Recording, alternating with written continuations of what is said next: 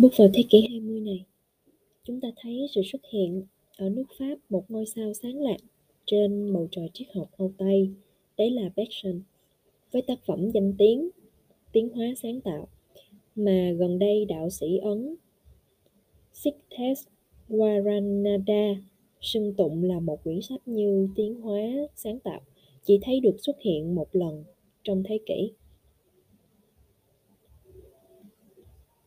Ở đây, Bergson đứng ra bắt đầu phản đối cái trào lưu tin tưởng của thế kỷ 20 về định luật tiến hóa mà Herbert Spencer ở bên nước Anh đã hệ thống hóa thành triết học về sự sống, gọi là tiến hóa luận hay duy tiến hóa. Spencer quan niệm về ba bình diện tiến hóa về mặt tri thức: một là phổ thông tri thức, hai là khoa học và ba là triết học. Tiến hóa theo ông là một hợp hóa của vật chất và vận động phân hóa, đồng thời trong đó vật chất đi từ trình độ đồng nhất tương đối bất định, hỗn độn đến trình độ cá biệt, tương đối nhất định, thích hợp, và trong khi ấy vận động bảo hợp trải qua một sự biến hóa tịnh hành. Đấy là cái ý niệm cơ bản của hệ thống Spencer. Ý niệm tổ chức, sống có tổ chức ấy là chiều hướng tiến hóa. Tổ chức ở đây là theo nguyên lý cơ giới.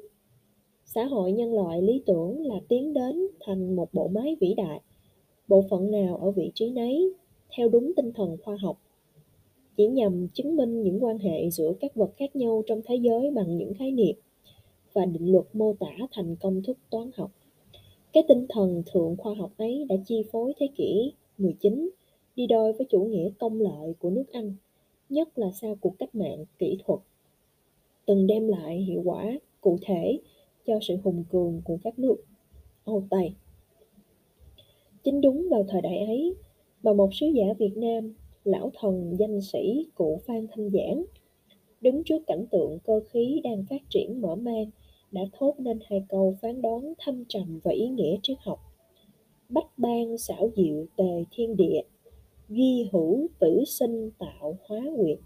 Nghĩa là trăm khôn nghìn khéo, khoa học cơ khí có thể ngang tài với trời đất thiên nhiên, nhưng chỉ có việc sống chết là không thắng được quyền lực của trời cao.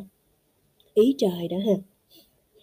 Bateson ở nước Pháp với cái trực giác nguyên thủy là đà sống đã phê phán cái quan niệm tiến hóa của Spencer.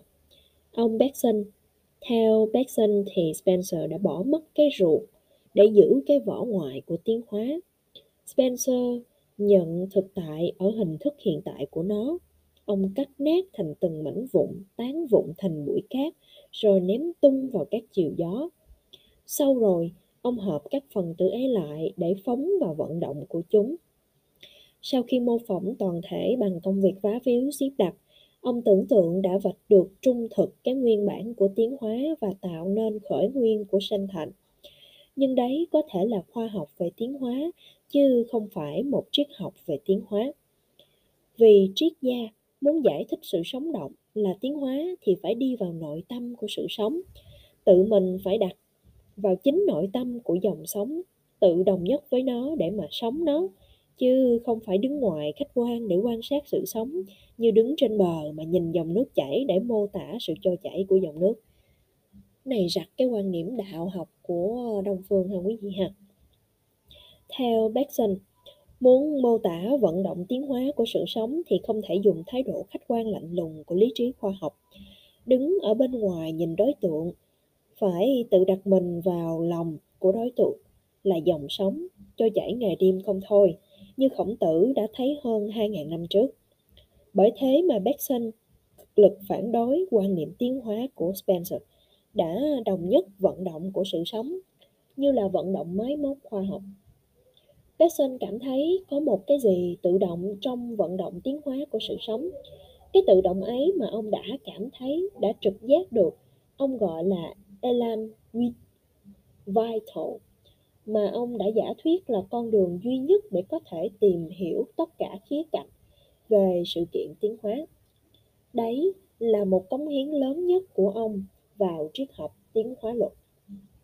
Ông đã phá vỡ cái vỏ ngoài của vận động vật thể hữu cơ sinh sống. Ông thâm nhập vào trong nội tâm quá trình tiến hóa và khám phá ra ở đấy cái kích động linh hoạt siêu vật lý. Nó quyết định trào lưu uyển chuyển của tiến hóa tự động, là sự sống trong vũ trụ. Cứu cánh mục đích luận xưa nay vẫn giải thích sự vận động trong thế giới là vận động tiến hóa có kế hoạch sẵn, có hòa điệu tiền định. Nếu thật có hòa điệu tiền định Bateson vận lại, thì tại sao thế giới lại bày ra cảnh tượng hỗn độn phi lý? Một cuộc động đất chôn vùi một lúc cả một đô thị, trong đó có già trẻ, người thiện người ác đều phải chết vùi. Nếu thật trong trời đất có hòa điệu tiền định, thì hòa điệu ấy chỉ là cái chúng ta khám phá sau khi sự vật đã qua. Nó là cái hòa điệu hay là đồng nhất tính của sự kích động, chứ không phải đồng nhất về nguyện vọng. Cùng một kích động của sinh sống mà chiều tiến hóa khác nhau như một trái phát nổ. Các mảnh vỡ bắn đi vào các chiều hướng xa gần. Như thế thì chỉ có một kết luận chính đáng hơn là tiến hóa của vũ trụ không do một kế hoạch nào có sẵn cả, không có cứu cánh nhất định từ trước, mà là kết quả của sức nổ tung của đà sống. Nó tạo ra cái đường lối khác nhau, không cùng chiều hướng để cho cơ thể sinh sống phát triển. Đấy là một vận động tiến hóa khai phóng, không phải bế quan như vận động của guồng máy. Tiến hóa theo Bergson là tiến hóa sáng tạo như sự sáng tạo của một đại nghệ sĩ, có một sự kích động để hành động, nhưng cho đến khi có kích động, cái nhu cầu ấy được thỏa mãn, chúng ta không biết được cái gì sẽ làm cho nó thỏa mãn. Cho đến khi cái đà sống đem một cơ thể vào một cuộc sinh tồn hay một chủng loại vào sự sống, thì dù thánh trí cũng không có thể đoán trước được hình dạng của vật sắp ra đời. Cũng chính như người ta không có thể biết trước được một tác phẩm thế nào sắp xuất hiện ở trong tay của nhà nghệ sĩ có cảm hứng trước khi ông ta hoàn thành tác phẩm của ông. Hình ảnh nghệ sĩ với tất cả các tâm lý nghệ thuật đã chi phối triết học của Bateson về mọi phương diện. Tri thức cũng như hành động, vũ trụ quan cũng như nhân sinh quan khiến cho ông gần với hiền triết Đông Phương hơn là khoa học Tây Phương vậy. Hồi nãy trên mới đoán cái cách của ông ha. Về thực tại siêu hình, ông đã thừa nhận cái sinh động tự động của cái elan vital là cái đà sống ha quý vị ha. Ông trực giác được ở bên trong nội tại vũ trụ, liên tục khai triển mở rộng ra đến vô cùng tận. Mỗi bước là một sự mới lạ ngạc nhiên, không cho phép người ta đứng ngoài để suy luận biện chứng một cách khách quan lạnh lùng. Muốn đạt được cái thực tại nội tâm ấy, người ta phải nhập vào đấy để thông cảm với nó. Khác nào như một người nghệ sĩ đứng trước một cái cảnh nên thơ, thì việc trước nhất không phải là đặt nó làm đối tượng để quan sát, rồi mô phỏng vụng về hay khéo léo, mà việc trước mắt là thích thú, thích đến mê say, rồi quên mình trong cái cảnh không còn biết, như tâm trạng của Nguyễn Công Trứ. Ai hay hát mà ai hay nghe hát, hay là như Trang Chu mộng hóa ra bướm, tự thấy mình là bướm vù vù bay lượn thích thú, không còn biết đến Trang Chu nữa. Đến khi tỉnh dậy thì thù lù là Chu, bây giờ mới nhận ra bướm với Chu là hai vật. Trang Chu ha, ông này nổi tiếng bấy lâu nay. Đấy là quan điểm tri thức bằng trực giác của Bateson. Theo đấy thì năng tri với sở tri hợp vào làm một, không còn cách biệt bởi bức tường của tri thức, khách quan và chủ quan nữa. Cho nên Bateson bảo on e entre, nghĩa là người cầu biết phải nhập vào trong đối tượng để biết.